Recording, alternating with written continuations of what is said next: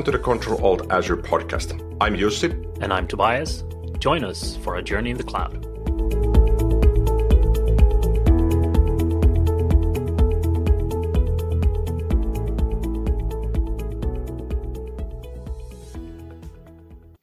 Hello there, and welcome back to another episode of Control Alt Azure. I am here again with Jussi Roine. What's up? Hey, Toby. I think I've lost count on how many episodes we've done so far. So probably time goes fast when you're having fun. Um, what I've been up to lately, so I'll spare you the details on having these eternal Mondays where you wake up and every day is the same.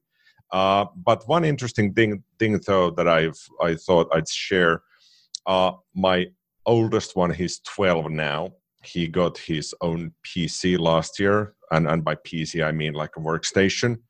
And now that Finland is more or less doing how how should I put it fairly okay in the current crisis situation, uh, my boy asked that could he go to do an overnight with his friend, and he'd like to bring his PC there so they could have this sort of a LAN party just like we did in 1995. Yeah, I, I remember so. those.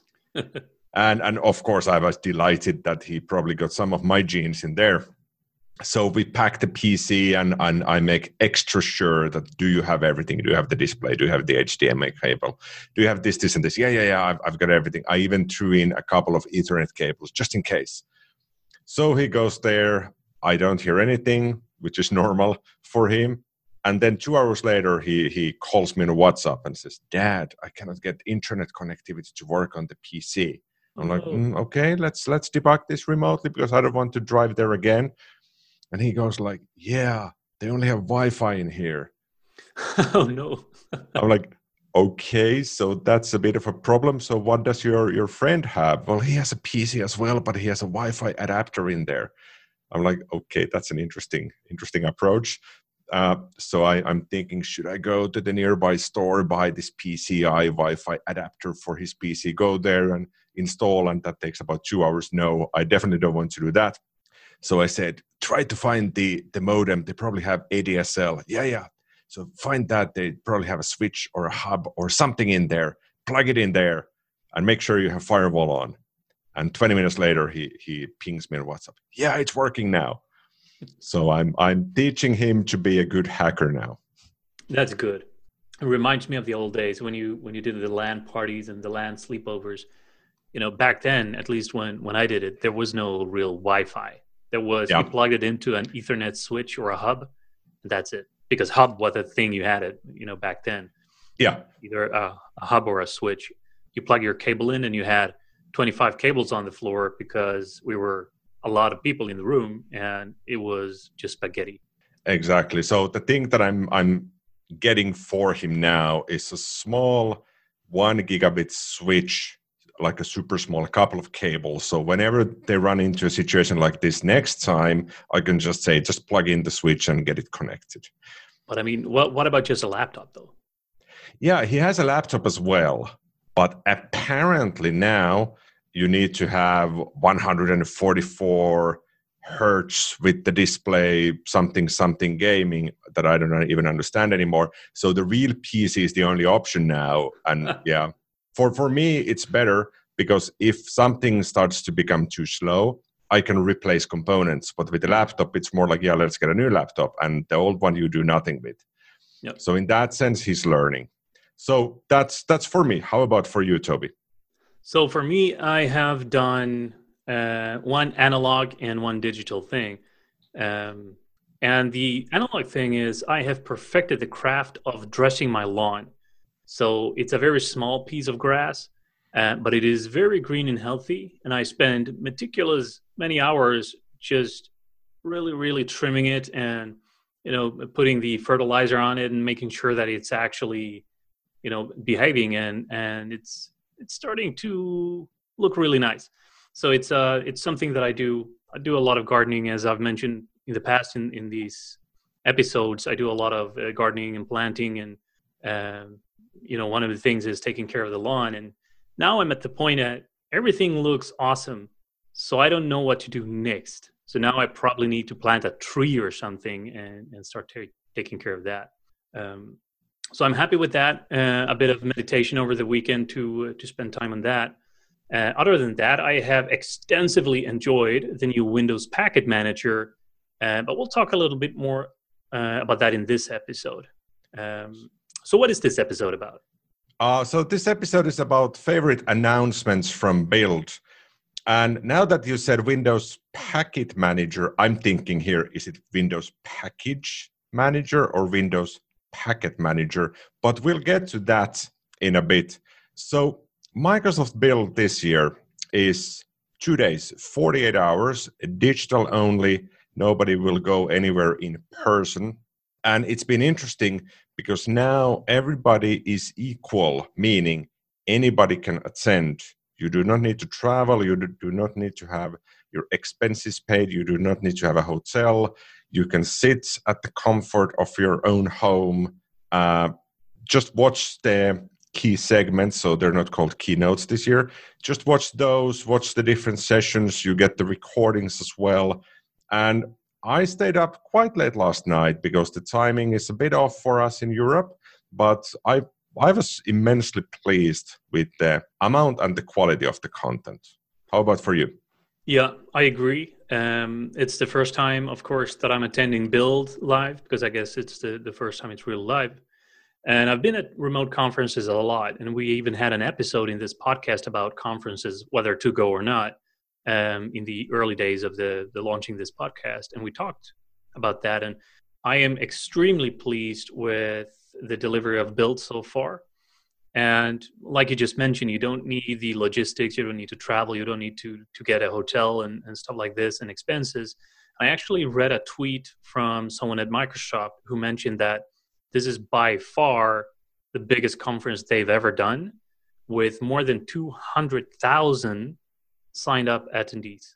That's pretty cool. So if I had to guess, I'm going to say that virtual events are here to stay. For sure. Uh, obviously, the challenge in there is for anybody else than Microsoft, how do you make money if you do a virtual event? Of, of course, you can sell tickets, but if the premium events are now free, it's quite hard for somebody else to say, please pay 50 euro to, to listen in on our content. So that's probably something we'll, we'll need to discuss in the future as well. So looking at the announcements, so there's a lot of announcements, and we thought that for this episode, we'll kind of pick and choose the favorite ones for now, and then for future episodes, we'll probably dissect a few of those in, in more depth. So, Toby, if, if you start, what's what's sort of the few favorite ones? so a few favorite ones. Um, you know, I actually when I followed the key segments and, and announcements yesterday, and the Azure blogs and the .NET blogs and all of this, I I think I made more than ninety link note, notes uh, to things I have to read up on. That looks awesome. But if I were to pick a couple of ones, there is one in particular, which is a fairly small thing that did just kind of float by, but it's live now in my Azure environment, and I already tried it out. That is something called um, consent controls for Azure AD. Okay. And that means that you, as an IT admin, or in my case, I'm the head of technical operations, I need to maintain uh, and ensure that everything is operational and also take care of what my users are doing, right? So in the organization, I can now control what they consent to, right? Because in the past, you could say, well, whitelist this app, blacklist that app, things like that. Now you have more granular, kind of wider controls. So with the consent controls, you can say, as an IT admin, that you control the types of applications end users can consent to. So there's now something called verified publisher, right?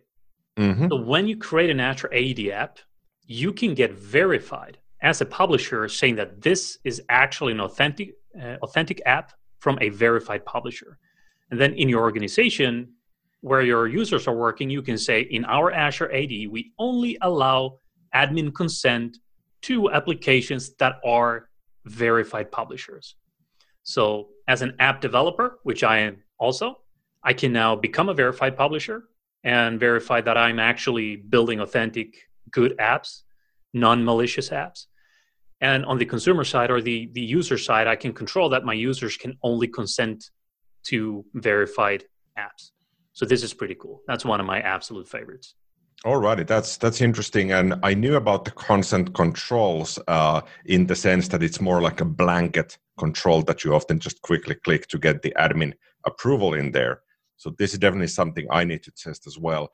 Let me throw another one from my list of favorites. So I was going through the announcements uh, during the first day of build. It was the evening about six o'clock my time when they started with the uh, with the key segments, and I was looking at the announcements. I was also writing a couple of blog articles on on how the key segments were flowing and what sort of insights I could extract from those. I'll put the link in the show notes for that. Uh, the other one is Windows Terminal 1.0 is now generally available. Woohoo! And we've discussed Windows Terminal a couple of times, kind of briefly on the side. So we perhaps need to have one episode on that. We did have one episode on the Battle of the Command Lines. Yeah. And at the time, Windows Terminal was 0.8 or 0.7. Now it's ready, it's generally available, which means that you can now use this in production. You can deploy this centrally in an enterprise. And it also means that, that certain milestones have been met. And now for the summer, we'll start getting new previews on the next release. Are you still using Commander or have you switched over to Windows Terminal? I was just about to say, um, you know, as of the last couple of days, with the build announcements and Windows Terminal becoming uh, generally available with version 1.0, I actually moved over, trying to do most things there. It has tabs, just like I do in Commander. It got all these kind of fancy configurations I can do with it. Uh, but moreover, it has native integration with the Azure Cloud Shell. Yeah. So I can just say, I don't know if it is Control Shift 3 or whatever, and it launches an Azure Shell in a new tab. And I can just do AZ login, you know, to my whatever subscription.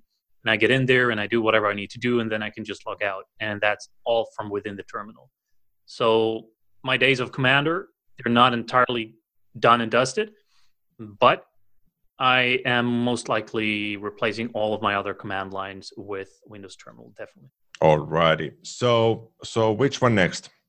So for me, there is something that I actually installed yesterday, and that's the in the in the beginning I mentioned Windows Packet Manager, and you you kind of said, "Do you mean packet or package?" Um, I think I mean package, but the Swedish yes. word for package is paket, which is packet. So that's why I'm confusing that, um, and I blame my my me not being an English native speaker.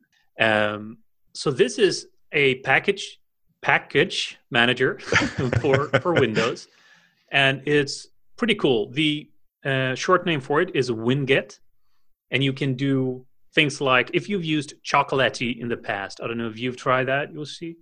Um, yeah, I've I've used it every now and then, but to be honest, I'm I'm not the typical hacker. I don't need to install 17 different applications per day. I install the setup that I need when I reinstall my Windows 10, and then I'm mostly set for the next two years. Yeah.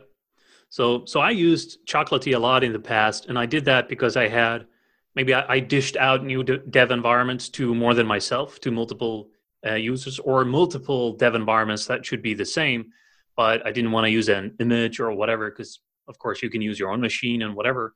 Just use these tools. And Chocolatey was a way to say, you know what, here's a list of tools. Just install them using the Chocolatey Packet Manager.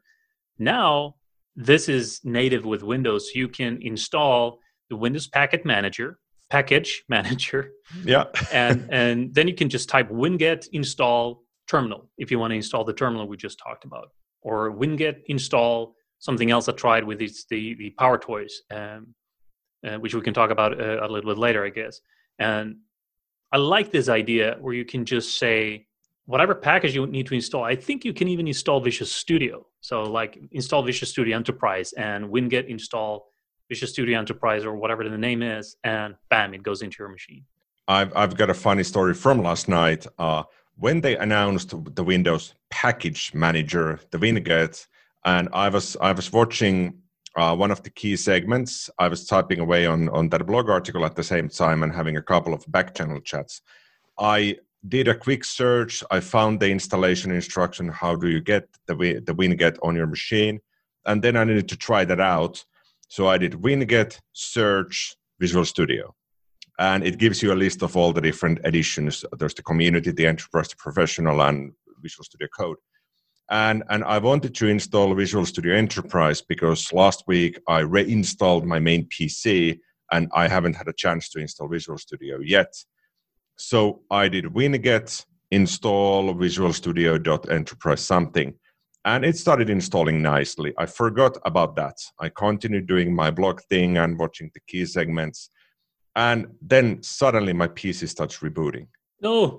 it, everything shuts down and it goes, please wait, rebooting. I'm like, no, no, cancel, cancel, cancel. I've got everything open.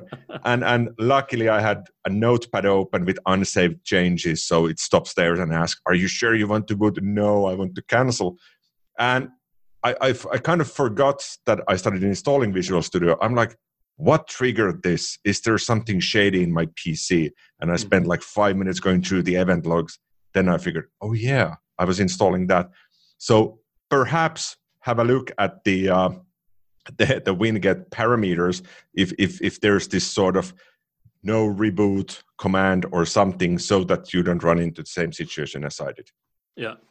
Um, that's a good tip. And it's also a good tip to keep a notepad with unsaved changes open because I, I also realized for Windows Update, you go get a cu- cup of coffee and Windows thinks that, hey, you're inactive, let's reboot but you have like 25 windows open. But if you have this notepad with unsaved changes, it never reboots. So that's also my, my kind of safe line. There's another pro tip here in Windows 10 settings, and I think this is from 1909 or is it 1911 from last year, the latest update before the May 2004 update. There's a small switch that's not enabled by default that says resume my apps after a reboot. Mm-hmm. So when you switch that on, it opens Edge and Spotify and Teams, everything kind of back to how, how they were. And it mostly works for most of the applications. So that's saved me a couple of times. Nice. So um, we went through Windows Package Manager, Windows Terminal, Azure AD Consent and Controls. Uh, what else? So, one thing that strikes me as very interesting is because I work a lot with operations and development. And one of the things that I need to cater for in my organization is uh, CI builds, continuous deployment, CI CD pipelines, things like that. And now uh, the the uh, uh CD pipelines or continuous deployment pipelines in Azure DevOps uh, have YAML support. So you can use multi-stage CI and CD pipelines in Azure DevOps. This is now GA, generally available. So you can build dev um, and then deploy to, to dev, QA, testing, and then production with whatever gates in between that you need from the pipelines. So if you're an Azure DevOps fan and you use Azure DevOps, you know that there's pipelines, there's environments, there's releases, and all these kind of things. Now we just talk about the pipeline. So there's a CI and CD option in the pipeline itself uh, so you can actually make your releases and everything from this pipeline now using YAML. So that's pretty slick. I really like this. Sounds sounds really good. I need to try that out as well. Another interesting thing, and and this was sort of casually mentioned at some point during the key segments, uh, is the static web apps in in Azure now, and the documentation is already available, as is the the service in Azure. So if you go to Azure Portal and you go to Marketplace and search for static web apps, that's the one you want. And what it allows you to do is create a web app with static content only, meaning you don't need a backend in the sense, and you can host that static content in GitHub. And it automatically builds the GitHub actions for you on how it deploys from your GitHub repo to your static web app in Azure. And I think there's also a Visual Studio Code and Visual Studio extension for this.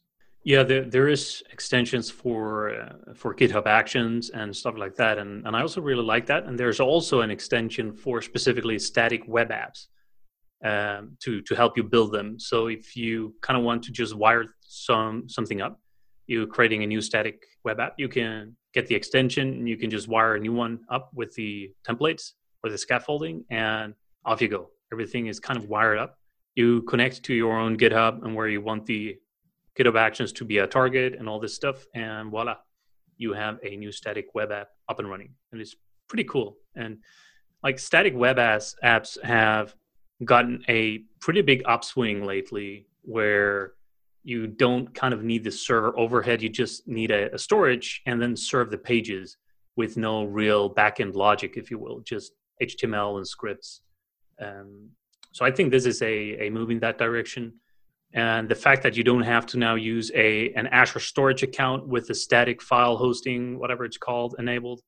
Now you actually have a dedicated option in static web apps. I think this is great move in this direction. And yeah, the entire workflow as a dev building these sites now with the extensions, it's going to be a lot easier. So if, if you're building static web apps, go look at those extensions. We'll put the links in the show notes. Uh, it's actually pretty slick. Alrighty. Uh, I think we still have time to squeeze in a couple of more of the announcements. What's next? So another thing talking about extensions is there is a extension now for Azure um, in Visual Studio Code. I think it's called Azure Extension, or well, there's a couple of them um, for Visual Studio Code, which I really like, and it's uh, the Azure VM or virtual machine extension. So, and bear with me here, this is actually really cool. You can create Linux VMs with pre-configured SSH access. You can do this from Visual Studio Code. You can connect to them and use the remote SSH extension to connect and use these VMs for remote development within Visual Studio Code. And to kind of say that again in, in different words, you launch Visual Studio Code and you need to build something really cool, but you don't have the power in your machine or you don't want to use the power of your machine. You want to uh, offload everything to the cloud. Well, then you spin up a new machine in the cloud and you can run all the workloads when you build and, and have your dev environment in the cloud all from within VS Code. Not to be confused with something called code spaces, with, which is something else we can talk about later as well. But the, the Azure extension for Visual Studio Code for, for this VM extension and the remote SSH, pretty cool. So I'm I'm I think I'm following here, and I like the idea. So often, if I do something, I just use my own machine or I spin up a local VM because to me that's often the fastest way. Mm-hmm. But I can I can really understand the benefit here that I'm I'm doing something and I want to get more elasticity, more performance, and I can now quickly spin up a VM and and move my workload for the development phase to that VM, but still maintain the context in Visual Studio Code. Yeah, so you do everything from your client app, which is is Visual Studio Code in this case, and that connects to the remote dev uh, environment. Which also means that if you close the lid on this laptop and you go to your next laptop and you open that, or your desktop uh, workstation, and you open Visual Studio and log in with the same account, you can also then start accessing the same dev environment, which is kind of cool. Okay. So let's take one more. Uh, and you mentioned uh, code spaces. So perhaps we'll tackle that as, as the last one. So GitHub code spaces. Uh, my understanding, I was watching when they mentioned this during build and also when GitHub had their satellite event a few, big, few weeks back they mentioned this. Uh, so the idea, as I understand this, and perhaps you understand this differently, is that you have this instant dev environment in the cloud. And should you go to github.com, find a nice repo, oh yeah, I want to try this out, there would be a green code spaces button that you would click and it spins up a cloud based dev environment with that repo inside that sort of VM but you don't need to RDP or SSH. You do all of this within the browser. You can do that, yeah. And so, in I think two or three weeks ago, when when this episode is published, they announced and talked about something called Visual Studio Code Spaces, and there's something called GitHub Code Spaces. And I believe, and if you're listening to this and and you have newer information to this, then then please uh, send us a correction. But I think the GitHub Code Spaces is based on the VS Code Spaces and that is exactly what you mentioned it's a, a way for you to you know cross browser if you're in a browser get visual studio code working in a browser if you want or directly from your visual studio full enterprise or from your visual studio code connected to a cloud hosted dev environment. And with the github code spaces this is of course backed by github and a repository and everything that comes with it. So you can now manage pull requests and issues and all these things from within visual studio code um, connected to that code space, and that's pretty cool. But the other benefit is when you spin it up, you can say, I want a juicy machine. I want you know a large whatever the name of the the different environments is. I want this to be the power of the machine I'm going to use for development in the cloud. Then you can just again jump over to to the next computer and log in, and voila, you have everything at your fingertips. You don't have to install the same kind of set up in in the next environment you're using or the, the next actual hardware you're using. And what i like about it is you don't have to leave github. You know if that's your thing if you work in github if you do a lot of open source or even if you do closed source projects and you host that on github you can do a lot of things now from within visual studio code or visual studio or from the browser. Um, the cool thing about this which I actually saw in one of the the key segment announcements yesterday, is all the settings, extensions, dot files, and other configurations. They follow you along. So if you have a custom theme with I don't know purple or green or whatever it is to kind of match uh, your preferences for when you develop, that follows you around as well. So if you sign in now to a different machine, all of those settings are automatically applied and ready at your fingertips. So all of this can also be done from the browser. It's pretty cool. I, I'll definitely need to spend more time both on GitHub code spaces as well as the Visual Studio one. I think for now the Visual Studio one is still in private preview, but hopefully soon, sooner or later we'll get the public preview so that we can take that for a spin. Um, and then we have the last bit of the episode. We learn a bit of Swedish and Finnish with word of the day. What do we have in Swedish? So Something I read recently in the news is something that doesn't happen as often anymore because right now we have a crisis and pandemic going on. Uh, but something that's usually a problem is when someone doesn't want to pay for the train or subway, they stand kind of as flat as a plank uh, just behind the person in front so they can also pass in the metal bar turnstiles, whatever they're called, as they flip. So at the subway stations and train stations, you have these metal bar things that kind of uh, flip when you put your coin in or swipe your yeah. card. You can go through it and, and it flips, and the next person has to do the same. In Sweden, there's a word called planka, um, which means kind of stand as close as you can to the next guy or the, the guy in front and try to squeeze in at the same time as they are passing. Perhaps this is slightly more difficult now in the modern uh, train stations because there's these glass things uh, you know flying right as you have passed it's flying behind your back so maybe it's more difficult now. Uh, but i did read in the news that this is they're seeing a decline in the amount of people who's actually cheating the system because obviously with the pandemic less people are actually using the system. Okay so, so what, what, about the finnish the finnish so quickly on the swedish word planka uh. We don't have this in Finland, so we go more by by the idea of trust. So you pay, but there's there's no gate or anything if you want to get to the train or the subway. But I think this would be useful uh, in certain stations.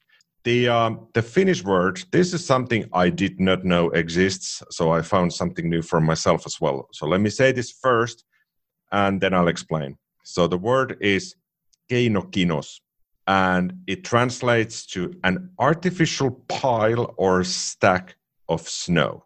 And okay. I wasn't really sure why we need a word for this because this is this is one word. And the the background on this is that a community and or volunteers build uh, an artificial pile of snow, so gathering snow, putting that on a pile, uh, in hopes that the rare Saimaa Lake ringed seal, the animal would survive better if the winter is one of those with less snow. Wow, okay. so and, you, you have a word for artificial pile of snow to save the seals in case the winter is not good enough. Yes, and the seal on a specific lake. It also it also implies that one, and and so what's you the could word all, for the other lake. Uh, we don't have well, we have lakes, but we don't have the word for those because they don't have the ring seal of mm-hmm. that lake. Gotcha. And and this is also known as an apukinos or tekokinos, and the original was keinokinos. So we can kind of mix and match this, but it still means the same. An artificial pile or stack of snow on this specific lake in hopes of helping the ring seal survive. Wow. I think this is good knowledge for me to bring with me whenever I come to Finland next time. In case I am by this snow, uh, this this lake, then I will help the volunteers to gather the snow so we can stack the artificial piles up. Yes, quickly we have to do a keinokinos. and and I think this is a good time to stop. Uh, thanks for tuning in on favorite announcements from Build, and until next time. All right, see you then.